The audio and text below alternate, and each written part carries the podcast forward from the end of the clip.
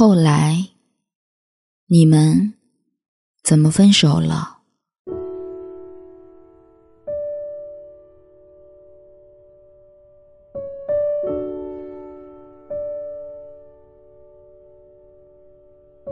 有一天，一个姑娘给我讲了一个故事。她说：“性格不合吧？”我问她：“什么叫性格不合？”她说：“他性格跟我不合。”我问：“你姓啥？”他说：“我姓何。”我问：“所以性格不合，没挽回一下下？”他说：“执意要走的人别拦他，他撞到一点什么弹回来还是你的，弹飞了就不是你的。”我问：“怎么舍得？”他说：“放弃挺可惜的，可是以当时的能力和状态又无法扭转。心动时，你眼睁睁看着一条鱼。”跳进麻辣汤锅里，拦不住。心死时，你看见猪手脱骨，真愣。一筷子下去，骨肉分离，分手真香。终于不再担心有一天他会走了。我问，分手理由怎么这么荒唐？他反问：分享欲转移算精神出轨吗？我问他：“怎样算转移呢？”他说：“就是生活里屁大点的小事儿，他第一个想起分享的人，不是我。”姑娘说：“有一天，我们一起吃早餐，他点了两个海带豆腐馅的包子，一口咬下去，我愣了，他也愣了。”他问我怎么了，我说没事儿。他知道的，我们在一起十年，我从来不吃海带相关的东西。有一天我洗衣服，在他的口袋里发现了一根草莓味润唇膏。我知道的，我们在一起十年，他从来不用这个东西。有一天，我问他：“下班一起去吃火锅吧。”他回了一个很可爱的表情包。好的。我翻看我们以前的聊天记录，突然发现，从某一天开始，他开始使用表情包回我。后来我才知道，那一天，他有一个小学妹入职他们公司。他给小学妹带早餐，小学妹喜欢吃海带豆腐馅的包子，小学妹推荐他买草莓味润唇膏。他们经常下班以后还要在微信里讨论工作。对呀，一个人怎么会盯着微信老是笑呢？那天看着他跟小学妹的聊天记录，我才知道。原来我失去的那些小分享，都在这里。我生日那天，他带我去吃的那家川菜菜馆，那一道麻辣水煮鱼是他庆祝小学妹完成第一个项目的奖励。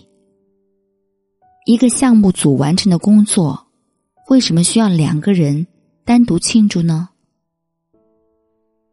我突然发烧。我自己一个人在医院，举着吊瓶去找护士换药的时候，他在海边安慰失恋的小师妹。我觉得我一个人够坚强，怕打扰他的工作。我知道他有项目赶周期的时间，可我的懂事儿换来的是什么？我们一起去试婚纱，我问他哪一套好看。他手机亮了一下，说：“老板在群里发了一条信息。”我说：“有事儿你先去忙吧。”他笑着说：“第二套好看。”可是，我还是喜欢第一套。后来我才知道，那天他把我是婚纱的照片发给他的小师妹。小学妹喜欢第二套。我很想知道他在微信里笑着跟小学妹讨论婚礼布置的时候，有没有想过，最后要娶的女人是我。我一直理解他忙，他累，下班以后回家不愿意说话。却从来不知道，他只是把话在另一个人那里说完了。我已经没有力气跟他共度余生了。我们在一起十年了，十年很长吗？我时常想起我们刚认识那会儿，是大学的军训。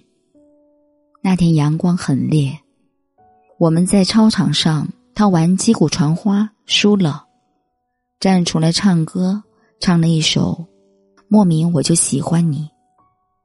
后来我问他，为什么唱歌的时候总是看向我这边？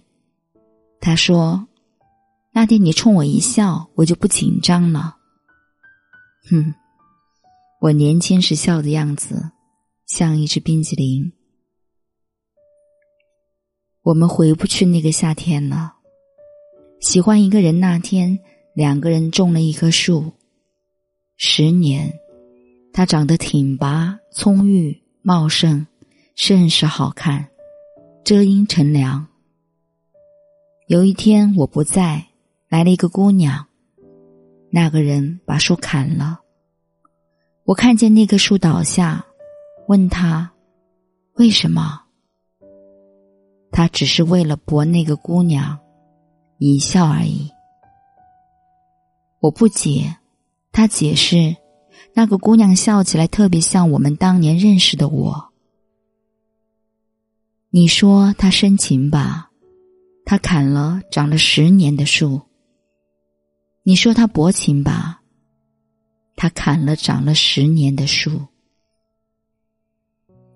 原来大家早就不是一路人了。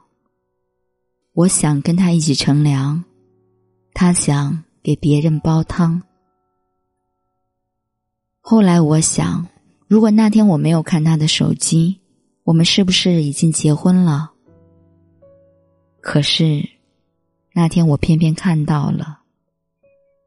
分手那天，他跟我道歉，他说他不懂拒绝，他说他热情过头，他说他爱的一直是我，我都信。他不是一个很会撒谎的人，只是我已经不知道该怎么和他相处了。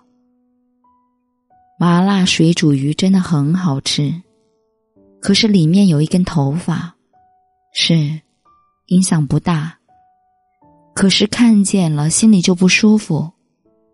那根头发会一直在心里缠绕缠绕，我没办法，只能。不吃麻辣水煮鱼。